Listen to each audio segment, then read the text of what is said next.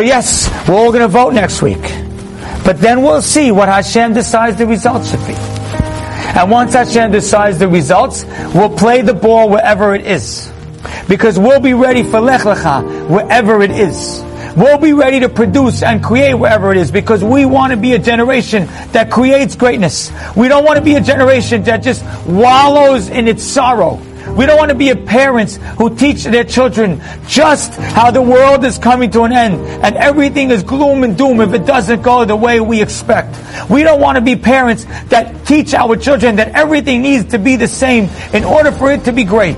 No, we want to be the kind of people who teach our children that we can handle change. We want to be the kind of people who say that if the ball is placed over there, we'll hit it from there. We want to be the kind of people who don't just look around sort of like Noah and be like our generation, just maybe a little better. We want to stand out and we want to stand unique and we want to stand strong and we want to stand tall and we want to create greatness.